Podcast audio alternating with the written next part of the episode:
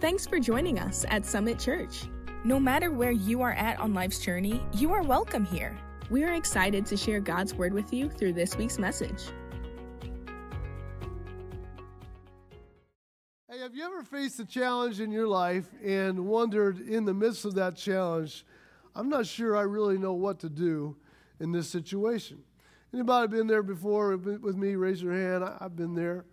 Maybe some of you have been in a place where you've had a challenge and you didn't even care about how it turned out. You're like, I'm out of energy. I'm exhausted. I don't even know if I care enough to even go through the challenge. So what do you do when you've been gut punched? What do you do when you're up against something that seems like it's a pretty big challenge in front of you? Well, I want to read a scripture this morning. I want to talk about. We're in a series called A Thing or Two, and last week we talked about Jehovah Shalom. God is a God of peace. We're just taking for a few weeks the different aspects of the names of God, the covenant redemptive names of God, Jehovah Zikenu, Jehovah Shammah, Jehovah Rohai, different names of God. And every time there's an issue in your life, a challenge in your life, can I give you some good news this morning that God hasn't, he's got a name for it. He's got a name just for your situation. He's got a characteristic, he's got a nature, he's got a provision just for you. When you're in chaos, he's got peace. When you are in a situation, a challenge of your life, a fight for your life, he's got a name for that we're going to talk about this morning. I want you to read with me the book of Exodus chapter 17, verse 8 this morning. The Amalekites came and attacked the Israelites at Rephidim. And Moses said to Joshua, "Choose some of our men and go out to fight the Amalekites, for tomorrow I'll stand on top of the hill with the staff of God in my hands." So Joshua fought the Amalekites as Moses had ordered, and Moses, Aaron, and Hur went to the top of the hill. And as long as Moses held up his hands, the Israelites were winning. But whenever he lowered his hands, the Amalekites were winning. When Moses' hands grew tired, they took a stone, put it under him, and he sat on it, and Aaron and Hur held his hands up, one on one side, one on the other, so that his hands remained steady until sunset. And so Joshua overcame the Amalekite army with the sword. And then the Lord said to Moses, "Write this on a scroll as something to be remembered, and make sure that Joshua hears it, because I will completely blot out the memory of Amalek from under heaven." So Moses built an altar, get this, he called it, "The Lord is my banner." He called it Jehovah Nissi. The Lord is my banner. And he said, "For hands were lifted up to the throne of the Lord." So let me give you a little context of this little passage this morning. Israel had, the Hebrew children had been in bondage for over 400 years. They've been in Egypt, and now God had called them out through the works of mighty plagues and signs and wonders and miraculous demonstrations of God's power. They made it through the Red Sea on dry ground. God totally vanquished for the Israelites the army of Egypt that had been pursuing them through and to the Red Sea. Now they're 5 weeks into their journey, 5 weeks into a very desolate, dry wilderness land. 5 weeks into this journey, and so far things have been different, but okay. Not what you would particularly think of a journey in a wilderness. They had complained to Moses and said, "We were hungry," and so God met their needs and provided manna. Bread fell from heaven every day. Every morning when they woke up, they had bread to eat. And they complained that they didn't have anything to drink. And obviously, being in the desert, that's important. And so God provided a rock, and out of that rock came water. And he also had given them now a pillar of fire that was escorting them through the wilderness, and that would remain with them for the next 40 years, as well as the manna and the water. The pillar providing light at night and warmth for the Israelite encampment. And then God also was providing a cloud over their heads during the day to keep them from getting sun-scorched and weary and worn out, and provide a little shade and cool for their journey in the wilderness. And so this is the God, and this is how he's providing for them. And now we're 5 weeks into the journey. They come to a place called Rephidim. Rephidim means a resting place. Aren't you glad for resting places? just when you're at that resting place and you think everything's fine and you got a little breather and the kids are good, you know, and the job's good and your spouse is doing what you tell them to do, come on. Amen. And your health is good. Just when you're just about ready to take a deep breath and just enjoy life for a little bit, well, you look up and here comes the Amalekites. Just coming up over the horizon, marching your way. Have their swords in their hand, their shields in their arms, and helmets all in place, and they're coming at you. Well, this is the story that we find in the situation we find the Israelites in. An Amalekite, or Amalek, is an interesting word. It actually means, I'll tell you that in a minute, but I'm getting ahead of myself. But the good news is that in the midst of your resting place, and when the enemy may come in and disrupt your rest, the good news is that God can come and will come and fight your battles for you. So Amalek means a dweller of the valley. So the dweller of the valley comes up over the horizon, making a warfare on this people called Israel. Israel had now kind of cramped their style and was crowding in on them. And so this is now the first nation to attack Israel out of Egypt. These people had been slaves for 400 years. They were not trained in hand-to-hand combat. They didn't know the tactical necessities and strategies of warfare. They were a slave people. They knew nothing about what was about to happen. And obviously, you would be very concerned if it were to happen to you. And they're like, what are we going to do? Oh, they don't even have weapons, really. I mean, Joshua has a sword, but he's probably one of the few people that have any kind of weapons that maybe washed ashore from the Egyptian army, and all they have is probably rocks, some sticks, some clubs maybe, and here comes this army over the horizon, the valley dwellers. How many here has had a few valley dwellers in your lifetime? Come on, you know what I'm talking about? Yeah. The valley dwellers, where everything's negative, everything's wrong, everything's coming to an end, the world's falling apart. You walk up to them, you go, hey, man, a beautiful day, the sunshine is out, the rain's gone. And they go, yeah, but it's a storm coming tomorrow. Hey, man, how's it going? Man, I tell you what, went to the gym, got a great workout, feeling good today. I'm feeling really, really on top of my game. How's it going for you? You better be careful because there's a virus right around the corner. I mean, everyone's got something negative, even as positive as you can try to be. They got something negative to say. I'm talking about an Amalek, an Amalekite, a valley dweller, a negative person, a person always looking on the wrong side. That's one of the reasons why we named this church Summit Church, because we're not valley-dwelling people. We're not negative-looking people. We're faith-filled people. We're climbing to the top, if you would, getting a glimpse of what God sees from his point of view or his perspective, getting a heavenly dimension heart, getting the heart and the mind of God, and not being a people that look at things in the natural and believe that that's the way it's going to be, but a people that can get God's perspective. Come on, how many Summit people we got here in the house this morning? Come on, wanting to climb the mountain, get God's perspective for a thing or two. Amen. And so now it's God brings this, I really believe God allows the Amalek army to come. In order to do what? To teach Israel how to fight. Hello. This is going to be the first battle of many, many battles to come. Can I just say, you may have made it barely through the battle you've just gone through by the skin of your teeth, but here's the good news. I know you're glad you came this morning, but there's lots more battles to come. Oh, in every battle, God gets the victory. In every battle, God's name gets lifted up and he gets glorified. And you become even more confident in God's goodness and provision for your life. And so this story really is, if you wouldn't mind me saying this, it's really a picture or a story of spiritual warfare. What is spiritual warfare? It's fighting battles in the spirit.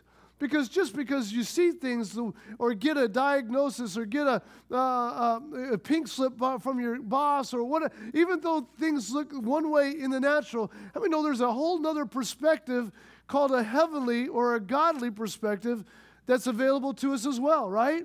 And so in order to get a fulfillment or walk into that purpose, sometimes it involves warfare. Sometimes you got to go through a battle or two, and you got to fight some things that you can't even see but are very real.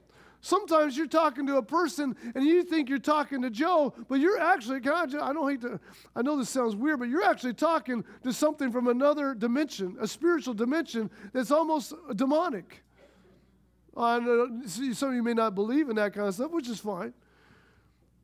Until you talk to one, come on, to someone, till they rip your clothes off like the seven sons of Sceva, and you go running down the road. What in the world was that? I want to tell you, these little passages in the Bible, in the Old Testament, are really pictures for us of lessons that we learn in the Spirit. It's a natural story, but it has a spiritual significance. In fact, it says in 1 Corinthians 10, all these things happened to them, the Israelites and other prophets and people, as examples. They're written down as admonition upon whom the ends of the world are to come. So what we see is we can learn spiritual things from the stories that we read in the natural. It's more than just history. It's a spiritual story taking place. So let's talk about spiritual warfare 101. Number one, what is this lesson we learn here about spiritual warfare? Now, a few people put some bets on that I wouldn't get all the points done by the time we had this morning. But we did it this morning, and they lost their bets. Come on, I know you're not. I don't know how much they lost, but they lost their money, or whatever they bet. Number one, lessons of spiritual warfare: God fights my battles. Amen. So here we see Moses and Joshua have a little conversation. Joshua is Moses' right-hand man, and Moses comes to Joshua and goes, hey, buddy, listen, I got a job for you today. What's that? You see those thousands of people coming up over the hill there? I want you to go fight them. And Joshua says, but perhaps he said this, but with what do I fight him with? Well, you'll figure it out. Just figure it out. And so I'm going to go up on the hill and watch. Just figure it out. And so Joshua leads with courage the men into battle against these Amalekites. And what we see here is a picture. Why would you see a picture? What's the picture? The word Joshua is the Hebrew word for Jesus in the Greek. If you took Jesus and interpreted Jesus, the word Jesus in the Hebrew, it's the word Joshua. So say it like this. Basically, you have Jesus, a picture of Jesus, doing warfare with a bunch of valley dwellers. While Moses, you, are up on the mountaintop doing what? Making intercession unto the Lord. You're up on the mountain, talking, and we'll get more into that in just a minute. But Joshua's down in the middle of the mess. Jesus, if you would, is down in the middle of the stuff, determined to take out these valley dwellers. And yet, in this early times, we're seeing that Moses is learning how to do. See, in Moses' early life, somebody came against him. He just knocked him out. You know what I'm saying? This is why he got kicked out of Egypt to begin with.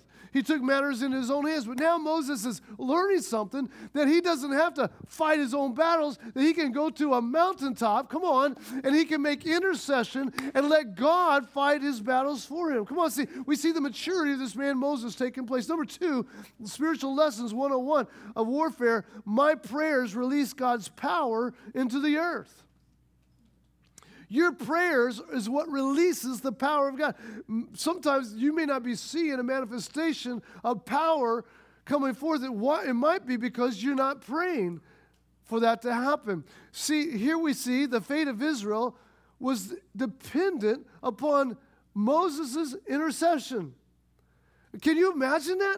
The entire nation is dependent on this man interceding for them. We see this by the fact that Moses has his hands lifted up into into the heavens. Why did God say that? Why did God say, I want you to go up on top of the mountain and jump rope? I want you to go up on top of the mountain and skip around a little bit. What is this about? This is a point of a posture of saying, God, I am without. I am in need. God, I surrender. God, if you don't do something, God, I look to you for everything.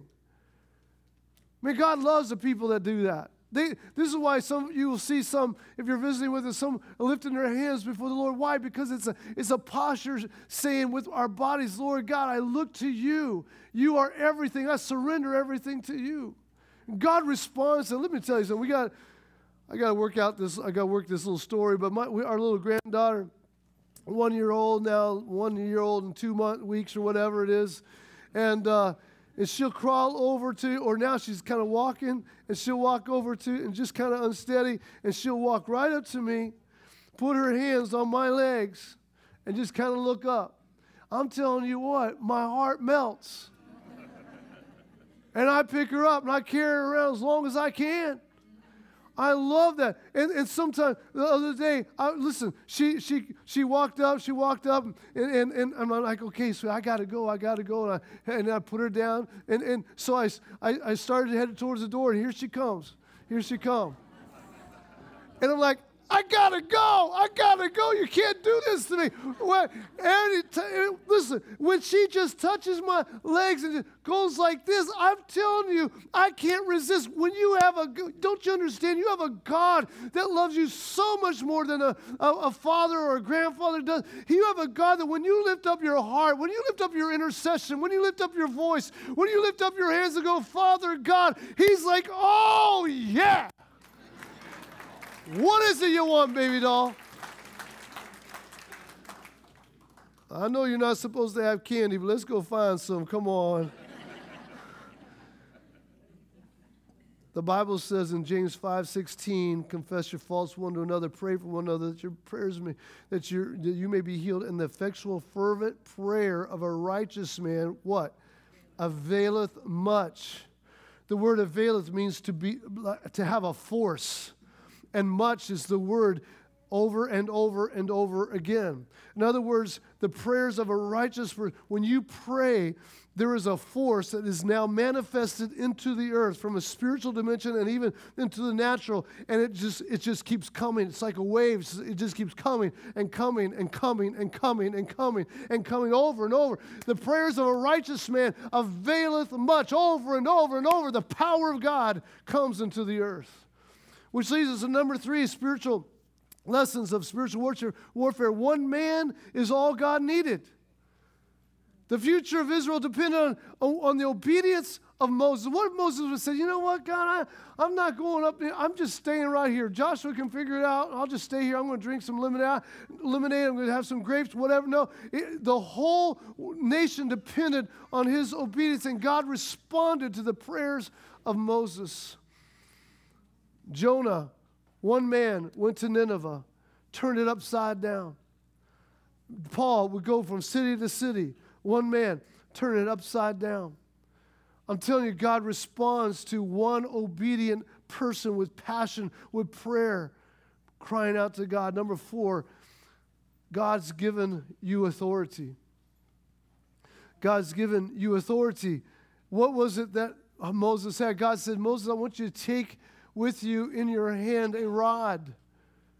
Oh, what is this rod? It's funny, when from that point on, God would refer to it as the rod of Moses. And whenever Moses was talking about it, he referred to it as the rod of God. But it was the very authority and the power of God that you have. God did not call us into this world to make waves and make headway into the kingdom of darkness without giving us authority. You have authority. I think Moses may have realized that to a degree, but the rod, when he went up there with that rod, perhaps as he was walking up on that mountain to look down upon the valley, and he looked at that rod from time to time. It's the same rod he used a few months ago when he was up there in Pharaoh's house and throwing that thing, and it turns into a snake. It's this rod that he would stretch out over the Red Sea, the dead. The Red Sea, it was this rod that separated the waters. And listen, God wants you to know that when you are praying, you also are releasing the power and the authority of God into the earth. You're just not going up making noise into the airways. You are lifting your heart. You're lifting your intercession with your rod in your hand, understanding you have power with your prayers. Come on, you got power with your prayers. You have authority with your prayers. And I could see Moses. I mean, you know, he's up there and he's praying, the Bible says it, but man, at first of all, he's like, woo! Yes! And what's happening is as he's lifting his hands, the Israelite army, brand new, green behind the ears, it's just barely. They're making headway, and they're advancing, and they're literally seeing things happening in front of them. And Moses is like, "Yes, yes, yes, yes, yes, yes. This is awesome! Like field goal, 3 points. Yes, yes, yes." But after about an hour or so, he's like, "Woo! Come on, Joshua, go, guys! Come on, God, go, go, go!" In a couple hours, he's like, I gotta take a break, man. This is hard. And as he lowers his hands, the Bible tells us that suddenly it began to change. The momentum shifted to the Amalekites, and they start pushing, back onto Joshua. If I'm Joshua, I'm looking up, going, "Hey!" I'm like the ball player, up in this, looking at the stands, going, "Come on, come on!" And so Moses is like, "Oh man. I got a charter horse, man. I got spasms. My blood's rushed to my feet. I can't even feel my arms." And Aaron and Hur rushed to the side, and they pulled this big old rock and roll it over, and they say, "Sit down, Mo." And Mo sat down. And they each one took his hands, and they lifted up. Moses is just like this, He's like about to pass out, and they're holding his hands straight up, like a drunk man. You come on, just like, yeah. But they got his hands. Can I just tell you, point number 5, God, everyone needs encouragement. Everybody needs someone beside them that's close enough that knows what's going on, that can kind of see what you're going through and feel what you're going through. They have your back and they got your arms. And when you can't pray, guess what? They'll pray for you. When you can't intercede, they'll intercede for you. When you can't draw the strength, they'll draw the strength for you. Come on now. Can I just say? I mean, I've always been this guy, holding the arms up for everybody. But the last several weeks, my wife and I, we've had the incredible, humbling honor to be able to be the Moses in the situation that Melissa's been walking through. And my goodness, I'm telling you, I now see the power of encouragement more than I've ever seen it before. The flowers, the gift baskets, the cards, the texts, the emails, the meals. The one person even stitched a blanket. I'm like, this is the most beautiful blanket I've ever seen in my life. And people have just gone out of their way and run errands. And I'm like, no, we're good, we're good. No, you're not. Here's some more food. I'm like, oh. But no, we're really good. No, here's another pie. I'm like, oh, y'all, I can't take this love too much more. This is incredible. And really, though, we could say we've never felt the love of Christ through a people more than we have the last several weeks. And we just say thank you. Thank you so much for the love and encouragement of lifting up our hands. You've been awesome. So this morning, because I haven't changed my watch, so I got lots of time. So, so I want you to get your notes. I want to talk about this word Jehovah, Jehovah Nissi. God is my banner. What? I mean, when's the last time you were talking to someone? Someone says, "Look, you better watch out. I got a banner in my back pocket. And it's gonna hurt you, It's gonna work." No. What is this banner? Well, a banner is a flag, but in the Old Testament, it's not necessarily a flag. It was more like a pole with an ornament, a shiny, flashing ornament on the top that would glisten perhaps in the sun. And it would have different symbols on it, perhaps for different tribes, represented like the tribe of Judah, a lion's head, different things like that. But it was a standard. It was a banner. It was a pole. Everyone understood, you know, what that was. It was a flag. In our days, we would understand that as a flag. But even more than that, it was God saying to us, I want you to know that I am going to be your banner. I'm going to be your flag. I'm going to be your standard. I'm going to be that in your life that glistens. I'm going to be that in your life that is conspicuous. I'm going to be that in your life that people receive direction from. I'm going to be your banner. And so we see, number one, that this banner represents a cause. It's a cause. What do you mean by that? Well, you carried this banner into battle with you because it represented your convictions. It represented your beliefs. That's why to this day we stand, we salute, you know, the flag. We cover our heart. We honor the flag. We, at a memorial service for a fallen soldier, we take the flag and we watch the soldiers so honorably and dignified, in dignified manner, just fold it so beautifully, and then they kneel down. They hand it to the widow, and your heart is moved over this because your spouse, you know, had lived for this cause and died with this cause in their life. The banner is that inside of you that you will give your life for if that's what it takes. Come on. Everybody has got to believe in something, or if you don't, you'll fall for anything. My question is, what is your banner that you wave in your life? What is the cause? What is the conviction? What is the belief that but this is the final? I will not bend off this matter. This is a conviction. This is a belief. This is what I know about God. You can kill me if you want. You can take my breath. You can take my life. Take everything you want. But I will not ever renege off of this because this is why I live. It represents a cause, a belief. In 1812, the British had come back to America to try to take this thing over again that they had lost in the Revolutionary War. Some call it the Second Revolution. They went and they descended upon Washington, D.C., burnt Washington, D.C., the Capitol, and different buildings down to the ground. And then they got back on their ships. They went down the coast and went to Baltimore. And they anchored outside the Fort McHenry there in the harbor of Baltimore there. And they brought the full weight of the British Navy, many, many, many ships with all of their cannon and artillery. And they were about to disintegrate Fort McHenry.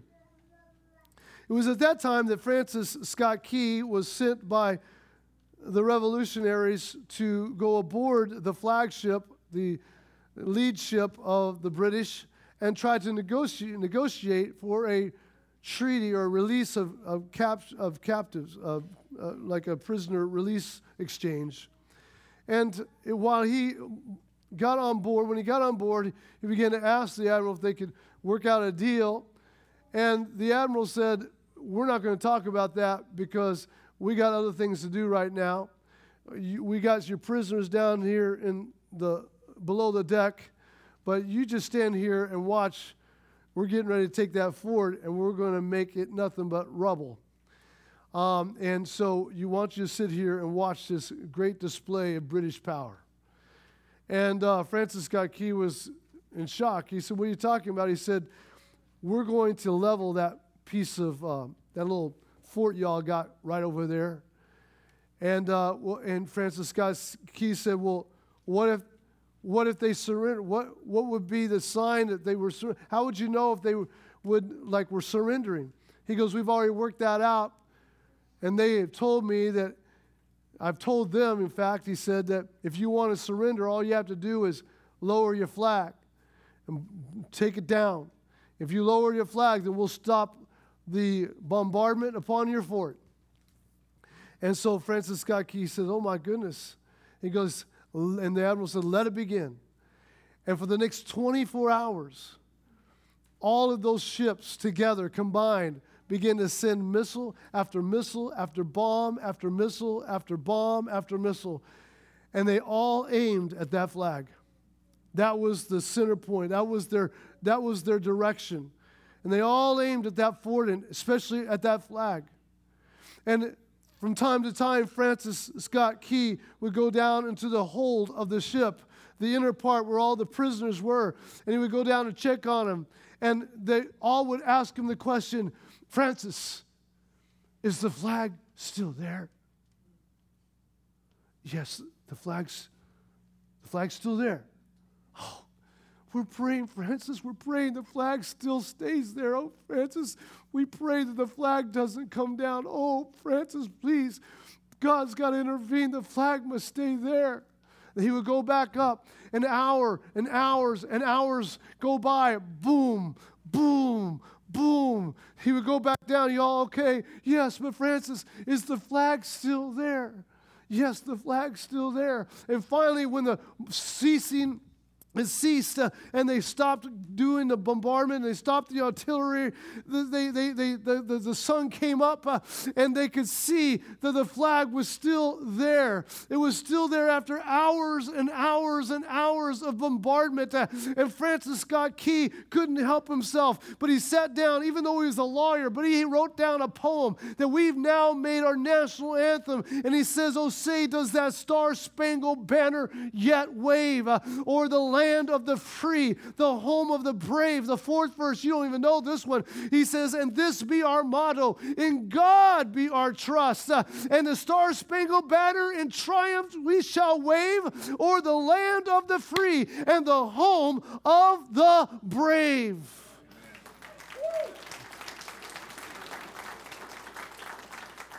And when finally all the smoke had cleared and finally the Navy had left, they went and it came out of their holes and came out of their hidings and their shelters. And when they went up to the flagpole was leaning on its side, and the flag was battered and tattered and shard and all ripped apart, but it was still there. And they found around the flagpole bodies after bodies after bodies of men who had died, raising and keeping the flagpole. It was literally being held up by some would believe by the dead bodies wrapped around it. People that would see the banner about to go down, they would see the flag about to drop, and they would run out of their shelters, bombs and cannons and artillery everywhere, and they would stand there and they would hold that flag up, knowing that they were the target of the enemy, but it was the cause, it was the belief, it was the value, it was the conviction that was more important than even their own breath, their own life, their own family. They stood there until finally they lost their life and it would begin to fall. Another man would come out. Can I tell you, if that person that would believe in the freedom of our nation would give their life to that degree, how much more should we lift up the banner? Jehovah Nissi is my banner. My God. One of America's greatest images, World War II, 1945, February, Iwo Jima.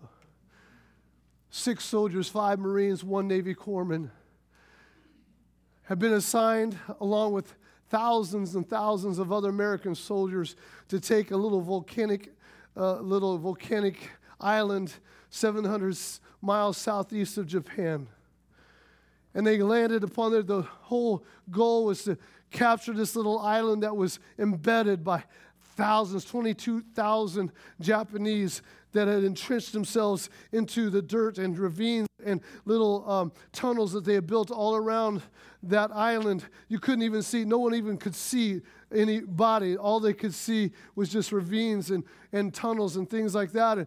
And these Marines, they landed there in order to make an airstrip for the fighters to be able to land on and the bombers to land on. And they gave the 6,000 soldiers, climbed that mountain, Mount Sarajuchi, on that island, 550 feet high. high, and they climbed inch by inch, giving their life, dying, giving their life, dying, going further, a little further, until finally they took the mountain.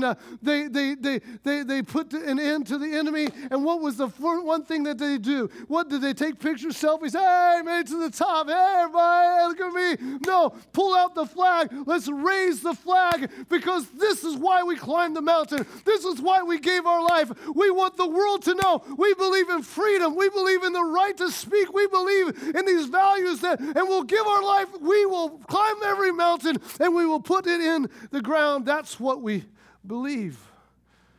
That's what we believe.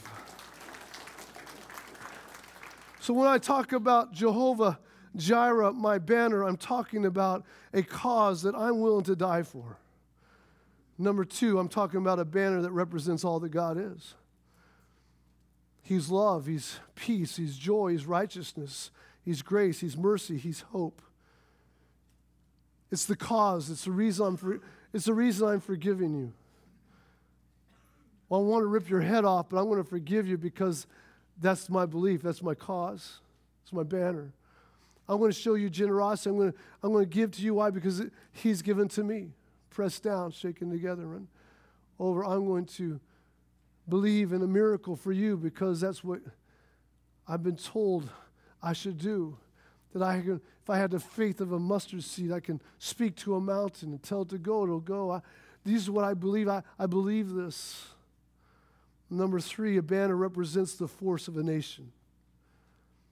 It represents the force of a nation. When a ship is coming up over the horizon, you don't see the ship. The first thing you see is the flag. It waves at the very top of the mast. And as it comes into your sight a little closer, you begin to see the sails and then eventually the ship itself. And what we see is, if you can imagine yourself being, under some kind of enemy fire, maybe you're a ship yourself, and you look for help. You got your binoculars, you're looking for some kind of help, and over the horizon you see a little flag. But not only just the flag, you see the sail, and then you see the boat. But guess what? You just don't see the boat. You see the second boat, and the third boat, and the fourth, and the fifth, and the sixth. And suddenly you realize, oh my goodness, the whole weight of the United States Navy is coming my way to help me in my cause. That's what a banner and a flag does. It represents the force, the entire force of a nation. Can I tell you that you have a banner, and when you wave your banner, when you wave that in your heart, in your life, in your spirit, you remind yourself that you carry banner. God sees that banner. Can I just tell you that because you carry that banner, the entire force and weight of the heavenly dimensions comes at your side whenever you're in need, whenever you call, you have it, they're coming. You may not see it right now, but hold on, baby, it's coming. It's just a few kilometers away, it's coming. Why? Because the entire force of the world, of God's world, comes and responds to a person that waves his banner. And number four, a banner is carried by the most loyal person. In the Civil War, every regiment had one man that had to carry, they asked to carry the flag. Every regiment was proud of their flag. And it represented, of course, their Confederate or their Union, but it also represented their particular regiment. Some were banners of their state that they were from, or their geographical location they were from. And everybody could identify. They knew their banner, their flag. And so when it came time to go into war, they line everybody up and they go, okay, one of you guys is going to be the flag guy. Anybody? Any volunteers for the flag guy? Now you have to understand that the flag guy is the guy carrying the flag. Number one, He's on the front line leading the troops into battle. And number two, he don't have a weapon. He has to give his weapon off, and he gets a flag. Excuse me, you're asking me to carry this piece of cloth, and I can't defend myself. That's what we're saying. Any volunteers? Who would like to carry the flag? Well, it actually wasn't even that. Actually, they would find the most loyal, courageous soldier in their regiment. and they would pull him out, and he would gladly carry the flag. And when they started beating the drums and they would go into the battle, there would be the whole line of soldiers, and right there in the middle was the guy with the flag marching out. And the enemy would always set their sights on the guy carrying the flag. Because the greatest prize would be to get the flag. We even have a game today called Capture the Flag. The greatest prize the enemy could ever get would be to capture the enemy's flag. Dude, you got the flag. Whoa, poof, head fist bump, come on. Oh, you're awesome. You captured their flag. And to lose your flag would be the most shameful thing you could do as a soldier. So they picked the bravest, most loyal soldier in the ranks, and he would carry this flag out into battle. And there everyone's aiming at just this one guy. In South Carolina, they were called, what were they called? They were South Carolina something. They were a regiment, and in one of their fights, oh here it is, the South Carolina Palmetto Sharpshooters. They lost 10 of the 11 flag carriers that they had. It changed hands 4 separate times, but never touched the ground. 4 different men died carrying the flag, but another would pick it up right there. Flags were only carried by the most courageous, loyal people. Number 5 or 6, I don't even know where we're at. 5, it was carried by those with the revelation. The guy carrying the flag had to be there right beside the captain or general, the officer given the directions, and he would say, "Flag man, go over here, 500 yards over there," and so everyone would follow the flag guy. The flag carrier, the banner carrier, the color guard, they followed him to wherever he's, and wherever he posted, wherever he stood, that's where they would stand, that's where they would rally to, that's where they would go to. And how could he do that? He could only do that if he knew the heartbeat of his commanding officer. When you carry the banner of God in your life, what that means is you know what God's desires are. You know you're hearing His whispers. You're hearing His desires. Your heart, you're like John. Your head is resting on His chest. You're hearing His heartbeat. You know what He's saying, and you're following His direction, following His orders. That's the power of carrying the flag, being a flag carrier. A banner was carried by those with revelation. Moves us to number 6. We have a worship team come. Number 6, a banner must always be advancing. Matthew 16:18, I say unto thee, thou art Peter, upon this rock I'll build my church, and the gates of hell will not prevail against it. The gates of hell are not these demonic gates that are attacking God's kingdom. You don't wake up in the morning and go, whoa, I feel like I got attacked by a gate last night. It was a hellish gate, just a hellish gate. No, gates don't move. Gates are stationary. They stay where they're. What this is saying, he's saying, Peter, I'm telling you, you're going to be one of these guys that kind of helps organize the church. And with Jesus and the help of Jesus, on this rock of Jesus, the church is going to literally, it's going to attack the gates of darkness. And the gates won't even be able to hold the kingdom of God.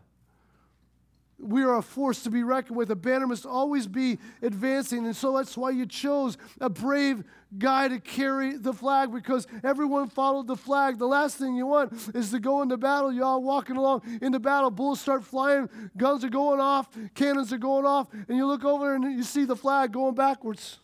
The guy's running for his life. Well, you all follow the flag. Next thing you know, everybody's retreating. Why? Because everybody knows they follow the guy with the flag. So you always pick the guy that was faithful and who was brave and who's courageous. And even if he's got 3 or 4 or 5 bullet wounds in his body, he's still advancing against the enemy, because that's what you do when you have a cause. That's what you do when you have a conviction. That's what you do when you carry the banner of the Lord your God. And so this is a person, this is a people. A banner is a person and a people that are always advancing in the kingdom of God. And lastly, number 7, banners are evidence of God's faithfulness. So after every battle, they would pull the flag and they would pull it together and they would write down and stitch with a needle the name of the battle that they just fought. Antietam, 1863, or whatever. And after several battles, you've got this soiled, tattered, war-torn piece of fabric. And it's got stitching all over it. This battle, Battle of Bull Run, Battle of Antietam, Battle Gettysburg. You've got all these battles that this flag has seen. And all you can say is, wow, we made it through all that. March 8th, 2020, stitched in it. I thought I was going down, but I didn't. And look where I'm at now. And look what God has done. February 16th, 2019. July 2nd, 2002. You got all these victory marks. It's a scrapbook. It becomes a scrapbook of God's faithfulness. God will be faithful, one battle at a time. God will be faithful. Faithful. Can you bow your heads with me this morning?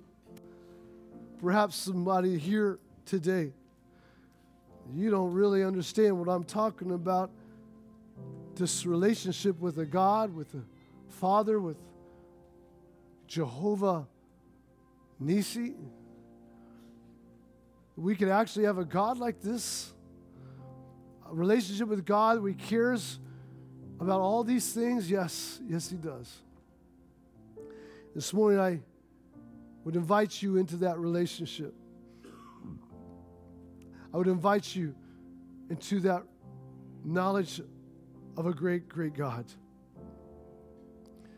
So if you're here this morning, you would say, Pastor JP, I want to know God as you shared. I want to have a personal relationship, not just an idea, not just a religious thing. I want to know God that way. I want to pray with you right where you're at. So right where you're at, would you say, that's me, Pastor JB, I want to know Jesus. My Lord and Savior, would you just raise your hand real high?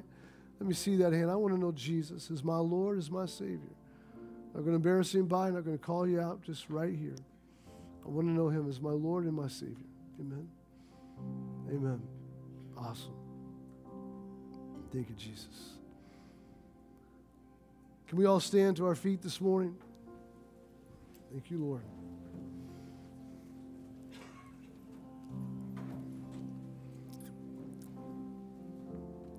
So here's what Jesus said. He said, if I be lifted up from the earth, I'll do what? I'll draw all men unto me. If I be lifted up, God said to the Israelites 5 weeks into their journey, if you're going to know something, you better know this.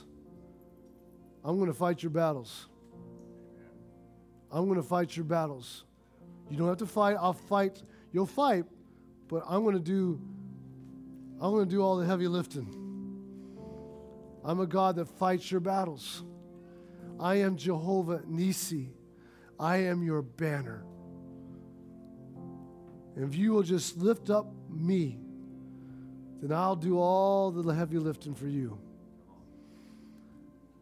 There's stuff going on in your life.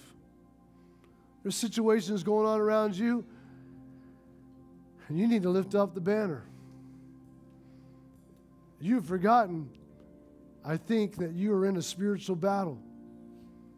Listen, this stuff that you see and we deal with all the time on a daily basis, this is not the real deal. The spiritual dimension is much bigger and greater than this natural realm that we live in. We lift up the banner, the cause, the standard, the belief in the Lord, our God. We lift up our hands of intercession, our hearts of intercession, our prayers unto the Lord. And it becomes our victory. Amen? If there's a situation going on in your life, like I know there is in mine, I'm just going to ask you to lift up your hands to the Lord. We're just going to have a prayer this morning, just a corporate prayer.